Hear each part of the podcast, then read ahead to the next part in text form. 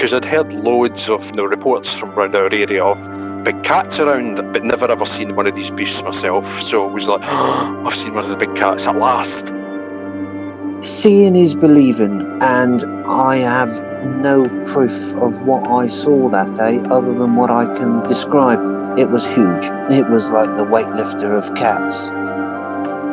Welcome to Big Cat Conversations. We speak directly to people who've encountered one of Britain's big cats. We also discuss the bigger picture. I'm Rick Minter, and thanks for joining me.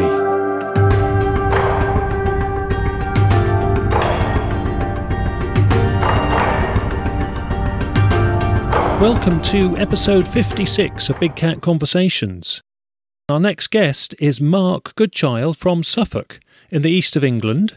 We heard from Suffolk previously in episode 45, our Beasts from the East edition. Matt Salisbury helped us with that one, and we're very grateful to Matt again for linking us up with Mark for this next discussion. So, Mark, welcome and thanks for coming on the show. Hello. Thank you for inviting me. Pleasure, Mark. And uh, Mark, this incident happened several years back, I gather, but I'm aware it's had a lasting influence on you. It has, yeah. Could you start us off by saying when it happened and roughly where it was? Right, it was summer of 2010. I can't remember which month it was, unfortunately. It was 10 o'clock at night, just outside of the village of Ixworth. Okay. Can you tell us all about what happened? I'm a taxi driver. I'd just taken someone back to Walsham, Walsham le Willows. I was heading back to Bury, St Edmunds to do some more journeys. And I spotted something in the distance, spotted eyes in the headlights. So I started to slow down, thinking it was a deer in the road. As I got closer, I realised that the, the eyes were green, which sort of confused me a little bit. I was just stood in the road, didn't move as I got closer, I realised that it was some kind of large cat. It was probably the size of a German Shepherd uh, with a long tail. And it, it just slowly walked across the road as I got closer to it. Just it got to the bank on the right hand side of the road. I was probably 10, 15 feet from it. And it just turned, looked at me, and carried on into the bushes as I passed it at about 20 miles an hour. Full headlights, dipped headlights? Yeah, full headlights, yep. You were returning without any passengers? Yep, yeah, I was on my own. And had you any background, any context for this whatsoever? Had you heard about big cat sightings? No, I'd not heard of anything. No, it was a complete shock to me. I know exactly what I saw, but I didn't know that they were in this country. I sort of went online and identified it to be a panther or black leopard. And how did it react as you got closer? Its awareness of you in a vehicle approaching with lights on? Didn't react at all. Was not bothered at all. It just carried on doing what it was doing, just crossing the road. As I sort of got very close to it, it just turned and looked at me and then just turned back and carried on walking into the bushes. So you saw the eye reflectivity, the eye shine? Yeah, from probably around two, three hundred meters away. And then up close? Yes, yeah. Standout features apart from the size. What would you say, you know, that surprised you or was striking about it? It was um, jet black and had a very long tail that curved up at the end. Yeah. Do you see shoulder blades or ears or? Yeah, you could see the shoulders. Quite clearly a muscular cat. Definitely not anything domestic what kind of poise and attitude did it have in its locomotion and movement? It was just like we see on wildlife programs, casually walking along in its natural environment. In daylight at that spot, when you've looked at it again, I presume you did, did you see why it could have been there? Was there an obvious crossing point in a farm gate or a hedgerow gap? No, it was a clump of bushes both sides of the road, and it sort of crossed from one load of bushes to the other. The road is a B road, I believe. You can get two cars past each other easily. These days, knowing that we like to put up trail cameras to see if we can film these cats, is it the sort of place where you think that could be a regular crossing point? You know, it could return on that point. Yeah, it could possibly be. A place that you could put a camera if you got to know the landowner. Yeah. What happened next? What did you do as a result of that in terms of talking to people or following up? I told the company that I work for, I told the uh, owner of the company, I've spoken to endless customers, and I'm surprised there's been several other customers have seen similar things.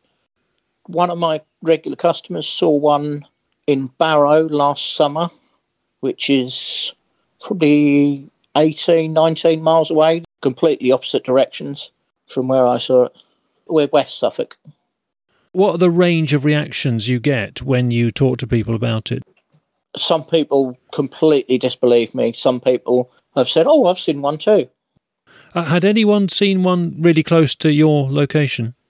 Not that I know of. However, there's been recent sightings in the village near my mum, and that's about eight miles away. Okay. There's been a couple of people that caught them on cat on video. There's been a muntjac deer found high up in a tree, and uh, things like that. The one on video is that has that been released publicly, or is it just kept locally to people? It was put on um, Nextdoor Digest. Oh, I know the one. Yes. Okay. Well, we'll we'll put a link to that on the website on episode fifty six. Yeah, that was very interesting. That one. I think people will think that's very plausible. It's one that needs scale reference, really, doesn't it? Unfortunately. Yes. Yeah. It's one of those ones that's a bit 50 50, but you can see the prospect of it and you can see why the guy filmed it. And he'd seen it before, I think, hadn't he? And I think he, he filmed it from his property, from his back garden or something. No, no, it's a different one. This one was um, someone out walking their dog and um, they saw it. It was in the tree line across the other side of the field, behind the tree line. But in certain points, you can see the long tail and things. Right. Well, we'll put both of those because the one I'm talking about was from Suffolk a while back, I think, actually. Yeah, this one was a couple of months ago. If we can, we'll put links to them. What probably has to happen, I think people have to sign up for Nextdoor, don't they? And then they Yes. can look at it. But that would be good. That one was a big black one, was it? Yes, it was, yeah. It's not far from this. Okay. What about family and friends, uh, other than. Oh, yeah, I've told everyone that I know. What kind of reactions did you get at the time? Um, some people completely disbelieve me, some people completely believe me. They didn't really have an argument for disbelieving it. They're just saying, no, I don't believe you, basically. They thought you miscited something else, another animal, did they? Yeah, well, there's no way I missighted something else. It was on the road as I drove past it, so In the lights and close up, it did appear jet black. yes. It was 10 o'clock at night in the middle of summer, so it, it was not dark at all. It, well, it was semi dark, but it was certainly clear enough to see. So you saw it side on uh, and then at a different angle as you got closer. Side on as I was coming towards it, and then as I was about to pass it, it turned its head to face me. And then I saw it from behind as I went past it as it disappeared into the hedgerow. Did you slow down to try and stay with it and watch it as long as you could? Well, I, I was so shocked. I'd already slowed down because I thought it was a deer in the road, so I'd slowed down to about 20 miles an hour on the approach. But then when I saw what it was, I was so shocked that I couldn't do anything. My body would just wouldn't react. These days, as a taxi driver, presumably you have a dash cam, do you? Um, no, I don't. Had you had one at that time, presumably you would have got, Yes, some uh, fantastic footage. Yeah, because it wouldn't have been in the dark either. I know the lights would have shown it up anyway. Yeah, Obviously, when it went off the road, you, your dash cam might not have picked it up at the angle, but for how long do you think that you would have got footage for? How long was the sighting for? probably 20, 30 seconds. People would have seen it at distance, medium distance, and close up. Yeah. When you looked it up online and everything, how convinced were you that it was a black leopard? And did you just notice that other people's sightings had tend to be concluded as most likely a black leopard? I didn't see any other people's sightings at the time. I was just looking for, like, put on um, images of big cats in the search so I could identify what it was. And the black leopard was the closest, was it? Yeah, well, they initially come up with panther. Yeah. Obviously, a panther is not actually a, a cat, is it? It's just a name they use for various cats. It was definitely black and definitely a big cat. Sometimes people say more like a stretch Labrador. You're going for German Shepherd, so a bit yeah, bigger the than a- body length was more German Shepherd. yeah, and the height Again, similar or Yeah, similar, maybe a little bit smaller than German Shepherd, but the length was, yeah, it was very long. how would you describe it in terms of its health and condition and, and sort of streetwiseness? Looked in very good health. Interestingly, previously I've been on that road and run over animals, and when you come back, there's just a blood stain on the road and no animal. What sort of animals? Rabbits and deer and things? rabbits and um, pheasants and things. I remember one particular incident. I ran over a rabbit in my Volkswagen Passat, which is quite a heavy car, Yeah. with both wheels, so it was definitely not move, going to move, because it got the front bumper and then both wheels. So that was definitely dead, and that was gone when I came back. Yeah. Of course, it could have been a fox. Yeah, You're not suggesting everything's, but but it's obviously a, there's good pickings on rural roads for yes. any predator that wants to be a scavenger as well. Basically, in your occupation, do you see many dead deer on the roadside as well? Oh, yes, a lot, yeah. And rabbits and foxes and badgers, pheasants, pigeons. What about other taxi drivers, uh, your colleagues? You must talk to them about it, don't you? Oh, yes. Any of them seen them? No, none of them have seen any. Okay, that surprises me, to be honest. Yes. I remember uh, a journalist from a London newspaper came down to see me a few years ago for the day. We were due to meet somewhere in the Cotswolds, and as he got out of the taxi, he said, "And I've just had a couple of briefings from my taxi driver who's seen two in the last uh, fifteen years." So, Yeah, I've, I've actually seen two myself. ah, right, yeah, The other one was on the A11 on Attleborough bypass before they dual carriagewayed it. It was across the field. I just saw something black running across the field along the far side of the field. I thought that's a weird looking dog. I didn't get a very, very good sighting of that because that was the other side of a field. And that was running fast. You could see by the way it was running, it wasn't a dog. Was that before or after your? that was a few years before my sighting, but I'd completely forgotten about that sighting because I didn't really sort of see it as such as a sighting because it was so far away. It just raised the issue in your mind temporarily. Yes, but yeah, the sighting that we're now talking about that is definitely what I saw. I was so close to it that it couldn't be anything else. Being up that close and seeing it for that long, how did that affect you emotionally at the time and afterwards? I just sort of had chills down my spine. In fact, I'm getting chills now talking about it. Emotionally, was it mixed emotions or excitement or scared or a bit of both or A bit of both, yeah. Quite a bit of shock as well, I think.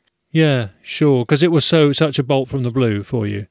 Yeah, the annoying thing is I had a camera phone, but I was so shocked I didn't think to pick it up. Yeah. Hopefully, people are going to have dash cams for that kind of thing. Yes, yeah. In the terms of the scope of a dash cam, how much of the sighting would it have recorded? All of it, or when it went to the side, would a dash cam have missed that? As I probably got sort of 12 feet from it, it would have lost it because of the angle. But you would have been close enough then. Oh, definitely.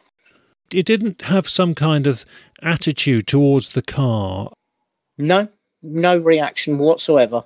The only reaction it had was it turned to look at me just before it walked into the hedgerow. That's sort of the car, yeah. Okay, yeah, yeah. Because it is interesting to see the reactions, different reactions people have as drivers when they're up close to them. I mean, sometimes, you know, they get hissed at. The cat has that much confidence and attitude that it almost looks at the car as if to say, What are you doing here? This is my beat. This is my time. It's my business here. Yeah, it had no reaction to the car whatsoever. It was not scared or anything. It just carried on casually walking. We had one incident. I, this lady's not been on the podcast, but she saw one chasing a deer across the road and it stopped. Uh, the deer went Wow. across a dry stone wall. It, it sort of stopped momentarily in the car headlights because they'd slowed down for the deer, not knowing there was something else coming. And Yeah, that one stopped, turned around, looked at them. She was with her husband. It was about 1 a.m. And that look, that threatening look at the car, stopped her going for walks in the countryside.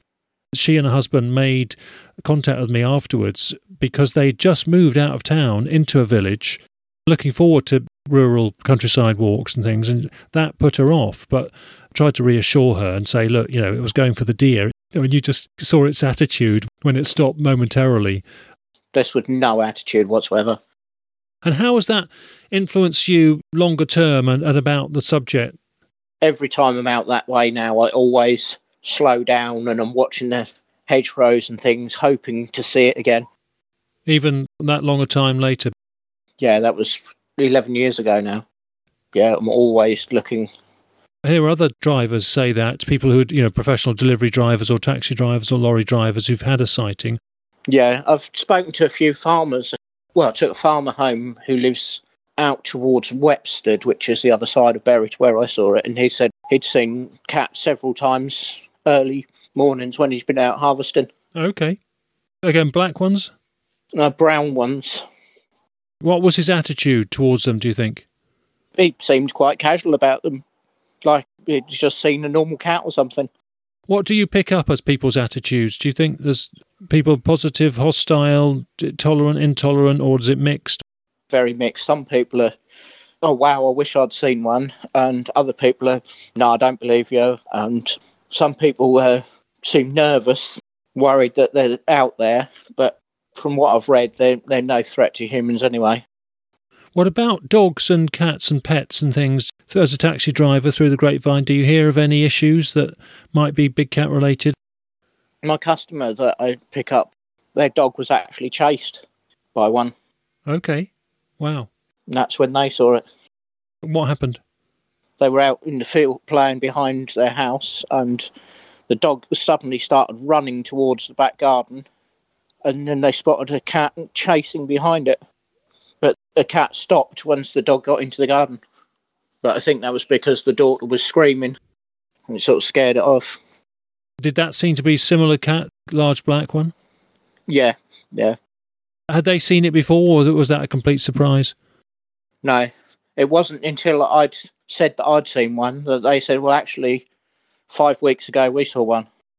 I talk about it to customers quite a lot. To be honest, had I not seen one myself, I would doubt that anyone else had seen one.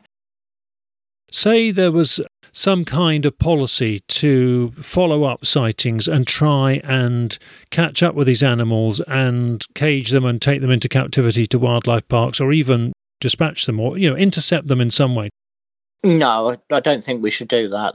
They're no harm to anyone. Nobody's been reported to have been attacked by them. Just let them let them be. I would quite like to see one again. They're keeping the numbers of other things like rabbits and deer and stuff down as well. Well, you heard that one of the dogs. Say that dog had been dispatched or injured. What would your attitude be, though? It's nature, isn't it, really? They've clearly been here a long time. Yeah, so you think we can live with them and that the consequences are sort of minimal? Yeah. There's probably the odd animal goes missing, but I would have thought mainly they'd feed on things like deer and rabbits that are easier to catch and less aggressive. I would have thought that a dog would get put up a bit of a fight, even a small dog. Unless they absolutely dispatch it with total surprise um, when they've got the upper hand. But I think the dog's senses would sense one anyway say you believed in it, but you hadn't had that close up sighting, your emotion might be different because I think some people think, well, if we've got them, they may well be a nuisance, you know. But people who've had that close up experience tend to think about it more deeply and think, well, actually, you know, like you're saying, there haven't been many known issues anyway. It's of interest for you now. Yeah, I've started researching it and looking into it, looking into people who are trying to track them to see if they can catch footage and things I certainly wouldn't want anyone to go out hunting for it or anything, planning to shoot it or anything like that. Say in 10, 15 years' time, what would you like to happen on the subject? Just raising people's awareness, really. Which is, you know, in a way what we're doing now, hopefully, with these podcasts, yeah. except with we obviously we're talking to some extent to a like-minded people, but it's still one helpful to spread the word, isn't it, and have a focus. Yeah, I don't think there's anything to worry about, but just really to so people know that they're about and to try and uh, leave them alone, really. As a taxi driver, that's awareness raising the number of customers you have and the in the right kind of situation, because I think it's yes. situation for the discussion as well. It's great that there's a few bits of um, footage materializing now from. Um, yeah, unfortunately, it's all in small areas rather than on uh, the wider media where it'll be picked up more easily. Actually, I do think starting it locally, if somebody's captured some footage or captured something about the subject, I think it's good manners and good diplomacy to brief the local the locality first, rather than just take it, Yes. you know, to and then people can make their own minds up what they think about it. And for often, yeah, Yeah. people don't want it to spread nationally because they don't want the attention and the potential hassle. A lot of people, I think, don't want it spread widely because they're worried that people will come try and hunt them and things, trophy hunters or something. Yeah, and they'll be more dangerous than the cats themselves, perhaps. Yeah, Well, great to hear from you, Mark. Thank you very much for it was great to be invited to speak to you. Lovely. Well, you know, do spread the word, and if if you you know get to hear of anything else that we ought to cover from Suffolk or nearby uh, on the podcast, do get back in touch. I'm sure listeners Yeah, appreciate that, will. and um, look forward to hearing anything else. And you're not going to get a dash cam then? Um, I think I might. Yeah. Well, we ought to club together and make a contribution for you. I think to catch big cats on dash cam would be more interesting to me than catching accidents, really. Bet you see a fair few things as a busy taxi driver. Oh yeah, I come back from a job last night and there was a car upside down in a field. Oh dear.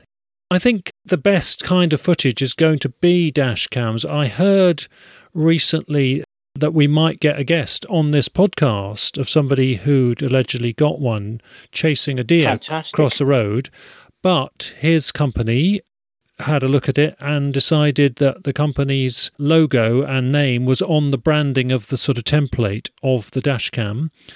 Oh no, Yeah, uh, felt it was too awkward. they don't want it spread about. Yeah, yeah. So there you go. That's a shame. that seemed to be very plausible information that got back to me. I can understand that as well. You know, it is it is Yeah. awkward. I've at my rural shows, I've had two people come in from major companies who've had CCTV and said, you know, they were security officers and knew the CCTV and saw large black panthers on their on their premises. And the company Yeah. just said, well, you know, we're not letting that out because it's awkward. We don't know what to say about it. Just, you know, keep it quiet. And again, you can, looking back on it, you can understand that. Actually, it is quite a natural reaction. Yeah, I think some people are worried about spreading panic. Yeah, yeah. And also, if they're the company or business or person to release the news, they're going to have some attention that they don't really want. Yes, journalists turning up at the door and Yeah, what can they do about it? You know, because it's not their responsibility and not their, don't know what to do or follow up. They haven't got the resources, and it was just maybe passing through their land anyway. yes, Yeah, there's some of the tricky dilemmas of the subject, isn't it? It's interesting how people aren't as uh, revealing about stuff as I think perhaps the skeptics or many people would suspect. But when you think it through, I think it does make sense that people are quite sort of reticent to share Yes. something potentially quite sort of sensitive and inflammatory. Yeah, but anyway, let's hope you get some dashcam footage and you could judge what to do with it. I do hope so. Lovely to talk to you, Mark. Thanks ever so much for coming on the show and uh, thanks for your time and all the best. Thank you.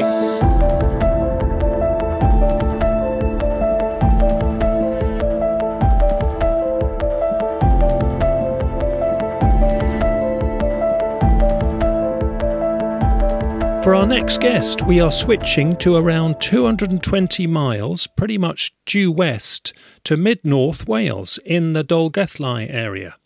We welcome Joe, and Joe is a local business owner and a town councillor. And we're going to hear about her two sightings in the past in the local area.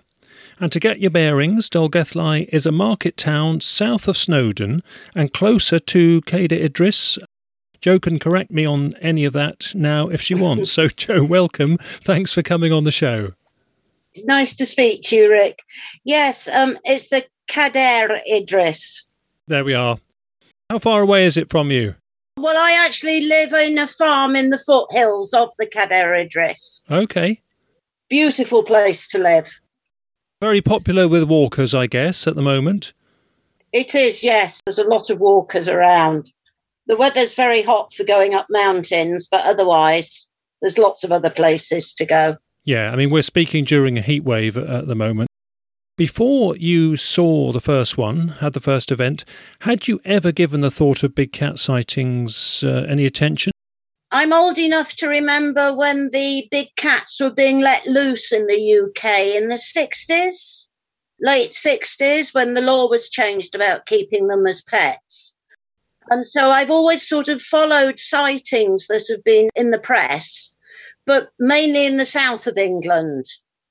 I hadn't really heard of anything around Wales, but then I was living in England, so it's a different country. Yeah.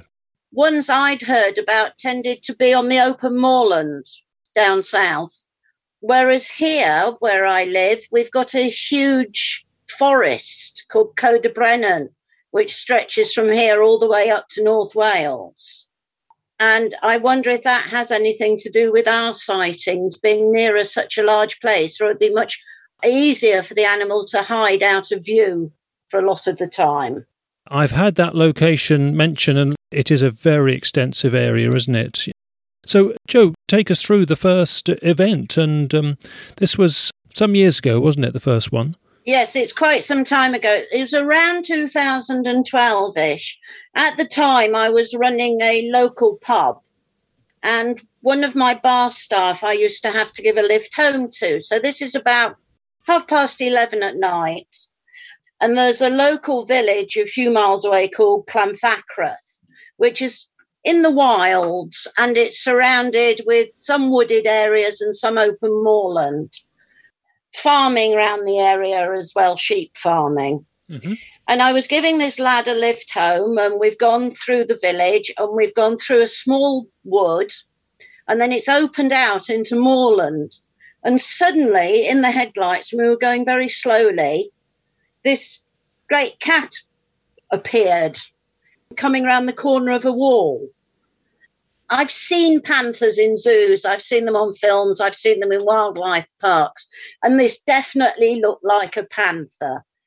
It was big, say two, two foot six at the shoulder, but with very muscular legs and quite short compared to the body, and a cat shaped face. It wasn't a badger. It didn't have stripes. I've seen badgers. It wasn't a fox because if you see a fox, even if you see a black fox, they have a more a heart-shaped type face with a pointy bit more at the bottom, whereas a cat tends to have a round face. And it had round ears, not pointy ears. So it was quite distinctive. And the other interesting is about where I saw it is where there's a lot of deer around as well as sheep. Okay. And of course, parts of Wales don't have deer, do they? No, What about that one's tail? Did you see the tail on it? I didn't see the tail on that one Okay. because it sort of appeared in the headlights looking at us sort of on the side, just coming around the corner of a wall. So although I saw it up to sort of 90% of it, I didn't see its tail. Okay. Yeah. How close did you get to it? Phew. 20 feet, Oh, wow. Okay. very close. As we were going along, it came round the corner of a wall into the headlights. What kind of behaviour mode was it in, do you reckon? Just travelling from A to B, or did it look in a stalking mode, or was it difficult to tell? Yes, I think he was sort of just wandering around a bit, you know, looking for something. He wasn't hunting. He wasn't crouched down and looking as if he was about to pounce or run after anything. Did it take any notice of the car? Did it change what it was doing as a result of. It stopped dead and then turned round and went. Okay. It avoided the car deliberately then? Yes. All I thought about at the time, as you do, is flipping heck, what have I just seen? And then you run through your mind and think, well, it wasn't that, it wasn't this.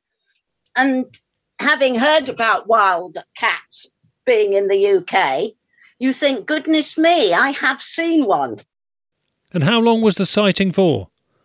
Oh, seconds. But we both saw it. How did the conversation go? you look at each other and say, Did you see what I just saw? And the young man with me said, That was not one of my pet cats. And those were the words he said, That's not one of my pet cats. So we sort of said, Well, is it one of the farmer's dogs or anything? But it wasn't a dog either. You have a tick list and you think, Well, was it that animal? Was it that animal? No, it wasn't. No, it wasn't. And you end up saying, well, it's got to have been a wild cat. There's nothing else it could have been. Compared to a Labrador dog, what sort of scale do you think it was? I would have thought it was about the same size as a lab, maybe a tiny bit bigger, but not built like a lab because it had got strong legs on it, quite wide legs. And in comparison to the body, they weren't as long as a dog's legs are.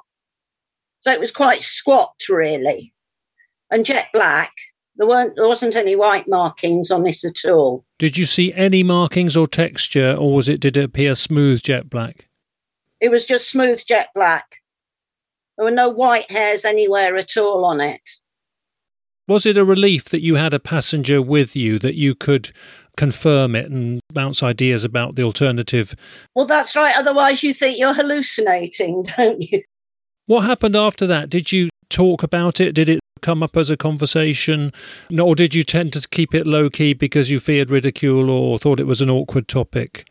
No, no. I mean, I'm quite open about talking about things. So where he lived was a big house with, I think it was 50 acres around it next to farms. So he spoke to a couple of the local farmers who sort of said, Well, we have had some strange sheep kills occasionally on the farms. The sheep have been bitten or something on the back of their heads. Okay. Right. Whereas if you've got a dog that attacks a sheep, either the sheep will die from fright from being chased, or the dogs will get them round the throat, or else they go for the back legs to try and pull them down. Yes, nip them in a very savage way sometimes at the back. Yes. So it was a different, you know, the farmers were saying this is not a dog kill, Okay. but they didn't know what else it was. And then in the pub, another one of my customers who walked in some local woods to Dolgellau, and he was saying that he'd seen scratch marks on the tree, but they were higher than he was. So they were over six foot up the tree. So he said, That's not a cat that's done that. Not a domestic cat. No. And he said there were definitely scratch marks you could tell by looking at them. So all these little stories start coming out as to what people have seen. You didn't keep it low key because you thought it was awkward. In the right sort of company, you would raise it as a topic. Oh, yes, yes, because I was fascinated to see if anyone else had heard or seen anything. And then I discovered that the Snowdonia National Park has a warden who's responsible for sightings. I couldn't get hold of him prior to the programme to ask if he'd heard anything recently, because as I say, this is nine, ten years ago. But at the time, I rang him up because he's had a few sightings reported to him, but he's never seen anything himself. Okay. So I tease him these days if I ever see him because I always say, Well, I've seen it twice and you've not seen it at all. Yes, yeah, yeah. And the area you're in, is it within the southern part of the national park or just outside? No, we're in the national park, yes. Okay, and I suspect, Joe, that his sightings recording activity is informal. Yes, I think it is fairly unofficial, yes. Good on them for, you know, for it happening actually. It's a difficult one for them. For public Yes. bodies, it, you know, they're damned if they do and damned if they don't. That's right. But where these sightings are all seen are sort of the wooden type areas.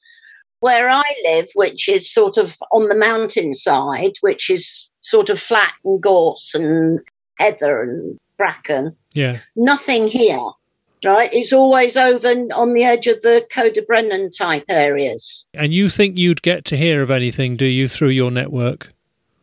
I would have thought so, yes. I know quite a few people in town these days. Yeah. But not everybody raises it because some people do find it awkward and, for all sorts of reasons, want to keep it off the agenda. Anyway, I mean, if you're local and you've got a grapevine, you've got a chance, haven't you? Yes, yes. Also, they don't want loads of people coming out looking for it.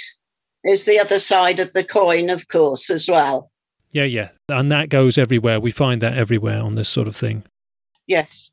So, uh, shall we get, move on to the second one? Yes, the second one again, I was still running the pub, and one of my customers used to ask me to give them a lift home.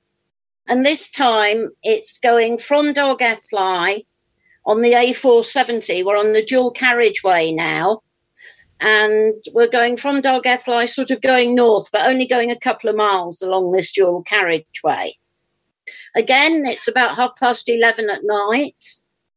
I'm obviously stone cold sober because I'm driving. He'd had a couple of pints. And we're driving along this road. And then on the right hand side, there's a turning that comes down from um, the golf club, right, through some woods down onto the dual carriageway. And we just got to this turning, right? We're doing about 55. And this cat runs across the road in front of us. Again, within the headlights, you could see it quite clearly. We both saw it. And I went, Oh, it's the cat again. And he went, Yes. He said that was a cat. This time, we saw it quite clearly, and I saw the tail quite clearly and it was very distinctive. It was about the length of the body, but the end of the tail was flat, cut off at the end, dead flat. Whereas you see a, a dog tail, it's got a point on the end, right? Or if it's a Labrador retriever, they've got feathers on. Um, but this was definitely a round cat tail, the length of the animal. So you saw it pretty much side on, did you? Yes, dead in front of us in the middle of the headlight. So it wasn't a long way away. And it suddenly, I think it was coming across the road anyway. And I think us with headlights has suddenly appeared. And the cat thought, well, I might as well keep going. And he ran across the road through the fence on the left hand side. And that leads down to the river where there's sheep and fish, obviously, down there. Same size again. Yeah you know, decent size animal, good two foot at the shoulder, chunky, very fast, fluid moving. When he as he was running, he nearly floated across. You know, lovely movement. As I say, with this great big tail. Both of us definitely saw it. Could it have been the same one, do you think, or did it seem a little bit bigger or smaller or difficult to say? I couldn't I wouldn't like to say whether it was the same one or not, because it and it was only about eighteen months afterwards, so it quite feasibly could have done. How many miles away from the first sighting was this? I'm just trying to work it out about six or seven miles. Perhaps less as the crow flies. Not a huge long way. You know, it could be within his prowling area. Sure. Interesting. And again, your your passenger confirmed it and saw it as you did. Yes, and confirmed it in the pub the following weekend when I was telling people, and he said, "Yes, we definitely saw it." What kind of reaction emotionally did you have at the time for, to both of them? Oh, absolutely thrilled to have seen it twice because then I knew that I wasn't seeing things or making it up. You know, really thrilled to see it twice. Did most people that you would tell together in the pub or one after the other or, and word got back to you did, did you think that most people believed you because there were two of you each time? Or did, did some people just think it's too much of a culture shock to to go with? Did, what kind of reactions did you get? People who know me believe me because they know that I'm sensible and I would know what I saw. Right? Some people are more skeptical the interesting thing was, I was then told afterwards that people had seen pug marks up in the mud around the golf course, which was quite interesting. Yeah, no sightings though. No sightings, no. So deer and rabbits are around there. Yes, deers, rabbit, hare, sheep.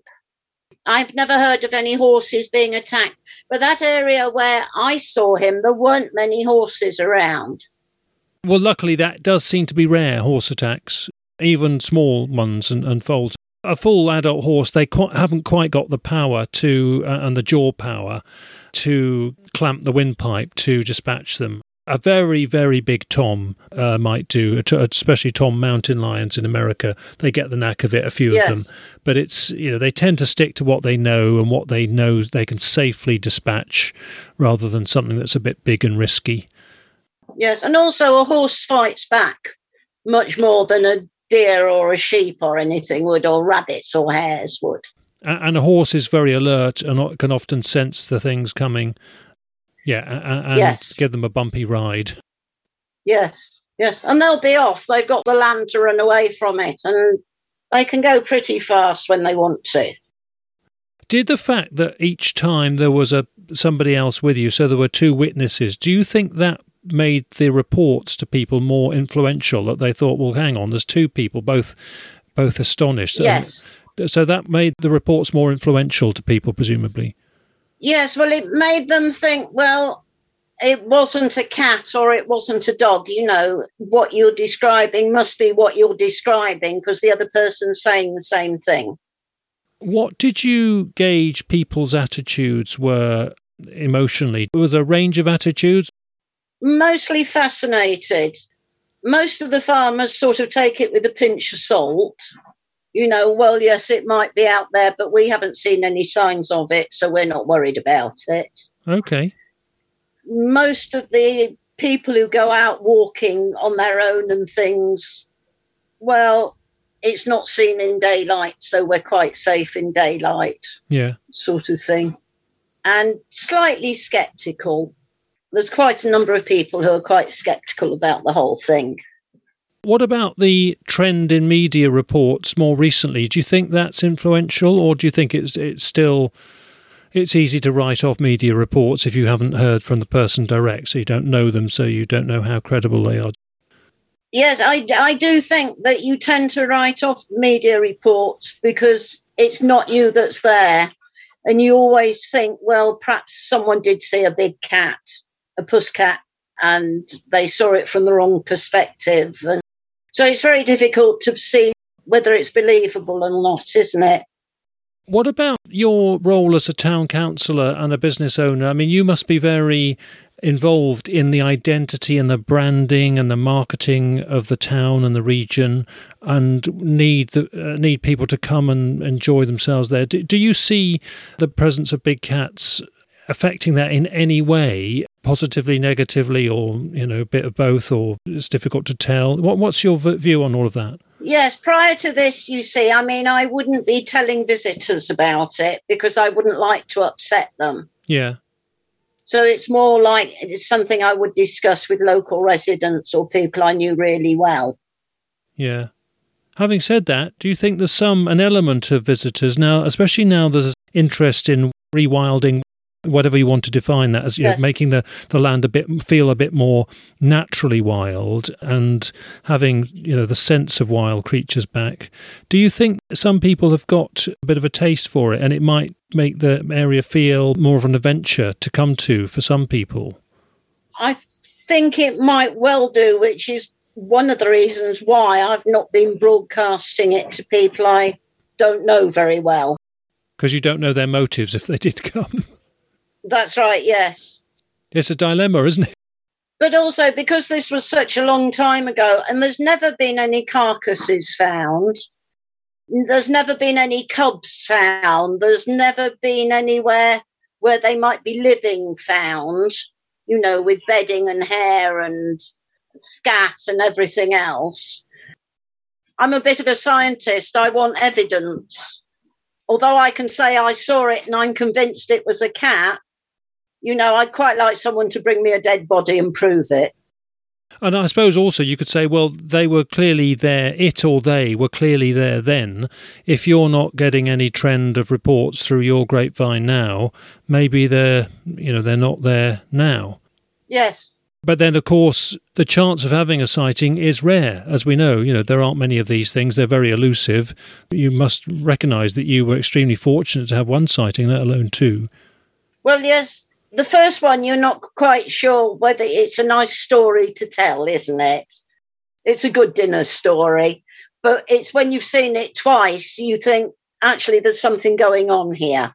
It's interesting that you haven't had you know more especially running a pub and being involved in conversations you know routinely in pubs it's surprising i think that you didn't hear more direct credible witness reports Yes. Well, I was quite surprised that the local foot hunt denied any knowledge of seeing anything because they are out in the woods, obviously, or they were when they were allowed to hunt, obviously. yeah i mean some hunts do claim to have flushed them out in their activities and others haven't. I think it can go that way. You know, it just you know if there aren't many of them, they might not be around in the location when the hunt's doing its activity. Yes, or even if they did, whether they'd admit to it. There is that. I'm sure there's that. Yes. That doesn't just go for hunts. That goes for other kinds of businesses or people doing activities and hobbies and actions in the countryside. Yes. You know, it's it's easier to keep quiet about these things, isn't it, rather than get involved in discussions and discussion about implications. Yes. Do you feel there's anything that, that could happen that would influence you and and um, fellow members of the community to be intolerant? If one was overdoing sheep killing, what would have to happen to, for one to be have a sort of menacing tag that would concern you? Do you think? Losing an odd sheep is accepted. It's like when you're in the lambing season, the lambs as they're being born will sometimes be taken by badgers or foxes. Um, and that's a loss that you accept. Losing full grown sheep, well, you do lose the occasional one because something happens to them. I think if it actually made a difference to your production of sheep, then something would have to be done about it.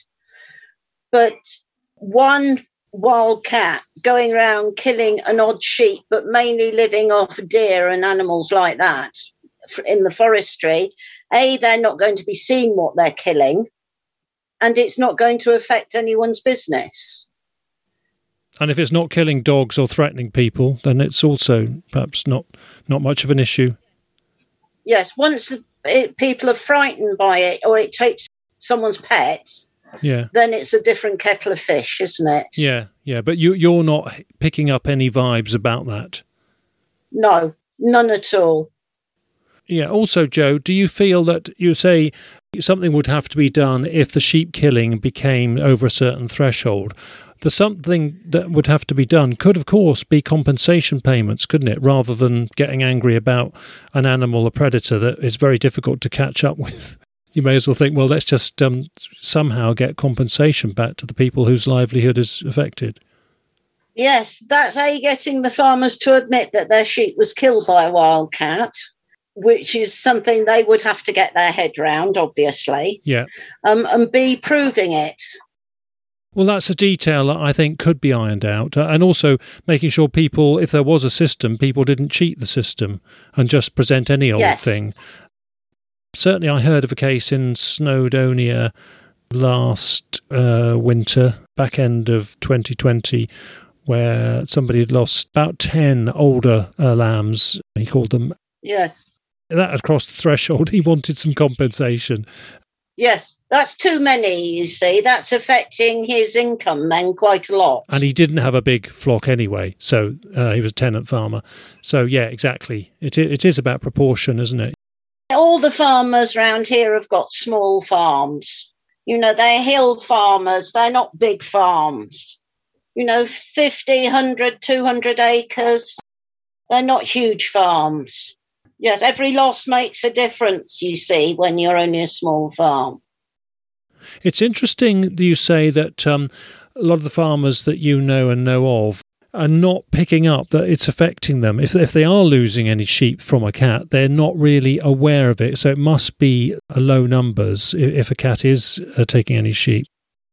Yes. And it's also if they find the carcass, if the cat hasn't hidden the carcass, for instance, yes, the farmers go around every day checking their sheep, but they're not looking for a dead sheep that's been hidden in a copse of trees where the sheep wouldn't normally be. Yeah understand. In fact, some of the people who've been on this podcast who are going to come on the podcast do find things like that, take photographs and think, I wonder if the farmer has seen this, because I reckon it's a big cat impact. The farmer may not have even seen it. Um, and of course, sometimes yes. they're in an area they don't know who the farmer is or the tenant is to speak to or go and find to report it anyway. But because they've got it on the radar that they're looking for big cat impacts, they've discovered yes. something. But again, if it's not routine and it's not there's not too much of a momentum and the cat's more inclined to go for natural game like deer and rabbits, then that's saying something, isn't it? You are in an area that has deer because that may lessen the sheep impacts from a big cat. Whereas there's parts of the region that haven't got deer, aren't there? Yes. And we have large numbers of deer here. They're a bit of a nuisance. What about wild goats? So you got wild goats in the area? Not this far south, no. The goats are a bit further north. Yeah, because I bet they'd like those as well. Yes. Just personally, Joe, obviously you've see, seen one twice. How do you personally feel about it? yes, I mean, I think it's great that we've got interesting wild animals around, and the more wild animals we have, the better, providing that we can still have livestock farmers and visitors who are safe at the same time. It's like in Scotland, they want to bring back wolves, don't they? Uh, some people in some places, or in some of those places, within huge big fenced estates, of course. Yes. But it's bringing back natural wildlife, which is great idea, so long as it is safe. So I don't have a problem with the wildcats being here at all. The worrying thing is one day something is going to go wrong, and that's when we have a problem. And I guess it's then getting it into proportion, isn't it? I suppose. Yes. And any animal will become vicious if they have young. Um, any animal at all will become vicious, even if it's a little robin in a on a nest in a hedgerow with babies. You know, they get upset if you go near them. It would be worrying, yes, for people, visitors, or people out walking in the forestry to come across a wild cat with some cubs because the mother would attack. And that's when you have a problem. We have had people who've seen them, alleged such sightings, who haven't been. Uh, in fact, some people have said they, they felt that they were being guided away, ushered away. I think it depends how close you get to the young and, and you know what the exact circumstances are. Um, so I would say Yes. I don't think they're automatically proactively aggressive and threatening. It depends very much on the detail of the situation. Well, that's right. And whether you're between the mother and the cubs and whether she thinks you're going to hurt them or not. Yeah. Your sightings, the ones that you'd seen, did you feel it was fully wild and had grown up in the locality and looked a healthy, natural wild cat? Yes, it was definitely not an old cat. It was a youngish, healthy, very healthy cat. Very well muscled, you know, nice looking animal. All the signs that it had grown up there and knew its place there. It seemed to, yes. It wasn't sort of just wandering around looking a bit lost, you know. It definitely was on a mission. I am going this way, then that's where I'm going. Especially the second one when it ran across the road. Not a couch potato let out of a zoo or let out of a collection recently. No, no, no. They're they're different, aren't they? They're because they're not used to hunting and used to having food given to them. And they move differently.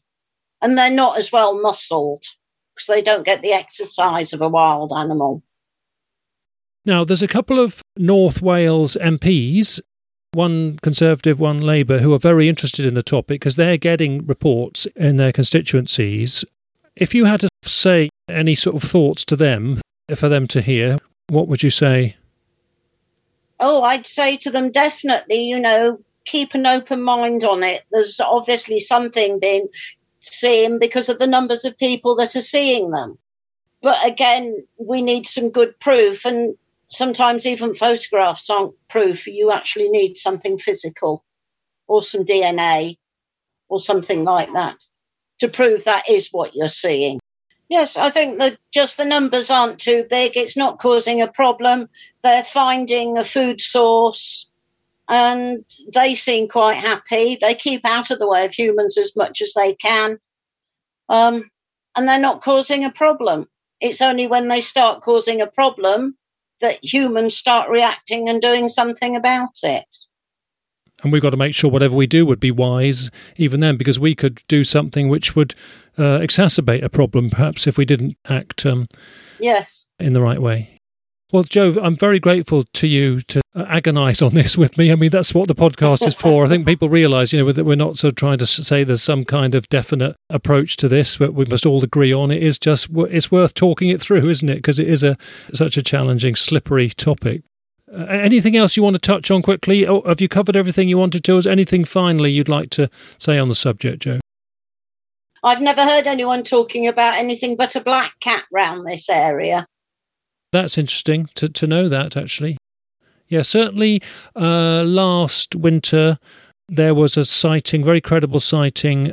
A guy halfway up Snowdon on a morning walk to get there for sunrise, actually, and he um, was yes. on one of the ridges, one of the side ridges, and he encountered, he saw the eye shine, and he was really astonished by the extent and intensity and scale of it. And then he got a better viewing of it through his head torch, and he could see that it was a large cat. Raced back to the car, gave mm. up his walk, gave up the prospect of seeing the sunrise on on the on the summit, and looked it up on his laptop in the car, and just concluded that yes. was the cougar, mountain lion, puma one, the sandy brown one. So that was you know halfway up Snowdon. Right, very interesting. Yes. Yes, again, lots of sheep, rabbits, hares around up there. Final point to you, Joe. Would you like to see another one, another big cat? Oh, yes, I'd love to. Yes. It doesn't frighten me because I'm not prey to them. So that doesn't bother me. If I was out riding my horse and I got my terriers with me, I'd be more worried that he'd take one of the little dogs than anything else but I wouldn't to worry about one attacking me unless I'd put him in a position where he had no choice or she had no choice. Animals don't attack for the sake of it. Say you lost one of your terriers to a, a big cat, how would would that make you feel more negative towards it? No, I don't feel negative at, towards it at all. I'm quite happy that they're around. It's just another predator out there in the countryside, isn't it? It's just bigger than most of them. Finally, tell us about the local area. Well, Dolgellau is the most beautiful little town, which has been here since the 12th century. But we have here, within five miles of the town centre, you've got mountains, moorlands, sea, woodland, everything, valleys, rivers, you name it, we've got it. And it's all within a five mile radius you've got a choice of anything. Dog Dolgellau's attraction is the fact we have so many walks around this area of different distances, abilities, and views, and everything else. But it is the most beautiful, one of the most beautiful parts of the UK. Yeah. We'll put a link to the town and the, the great outdoors aspects of it on the website under this episode. That would be great, yes. Thank you ever so much, Joe. I'm sure listeners have been um, very appreciative of your input. And, well, if you get to hear about another one or see it yourself, do let us know and we'll hope to hear all about it. But for now, thank you very much for coming on Big Cat Conversations. Right. Thank you for the invite. Okay, quickly to our word of the week, which is Eryri, spelt E R Y R I, and it is the Welsh name for Snowdonia which we've just been hearing about, especially across the southern fringes from Joe. The word Snowdon comes from the Saxon snow dune, meaning snow hill. The word Eryri has long been thought to refer to the Welsh name for eagle, but it's now believed to originate from the Latin oriri, meaning to rise, and so another meaning for Eryri could be highlands, which would be very apt for this mountainous region. Whatever the original meaning of Eryri, it is becoming more prominent as the lead name for Snowdon and Snowdonia, and that's important, of course, from the perspective of the local Welsh culture. We plan to return to North Wales and other parts of Wales in future podcast editions, and if you have any pointers for us in Wales or anywhere else, please get in touch. You can email me at rick at bigcatconversations.com. Meanwhile, coming up in the next episode, we'll be back in Gloucestershire, and one of the sightings we'll hear about is an unusually close up one in a town centre situation early in the morning. So, Gloucestershire and the Cotswolds is next time. Okay, thanks again to our guests Mark and Joe for their help and input, and as ever, thank you everyone for listening in. Righto, we're signing off, so take care and bye for now.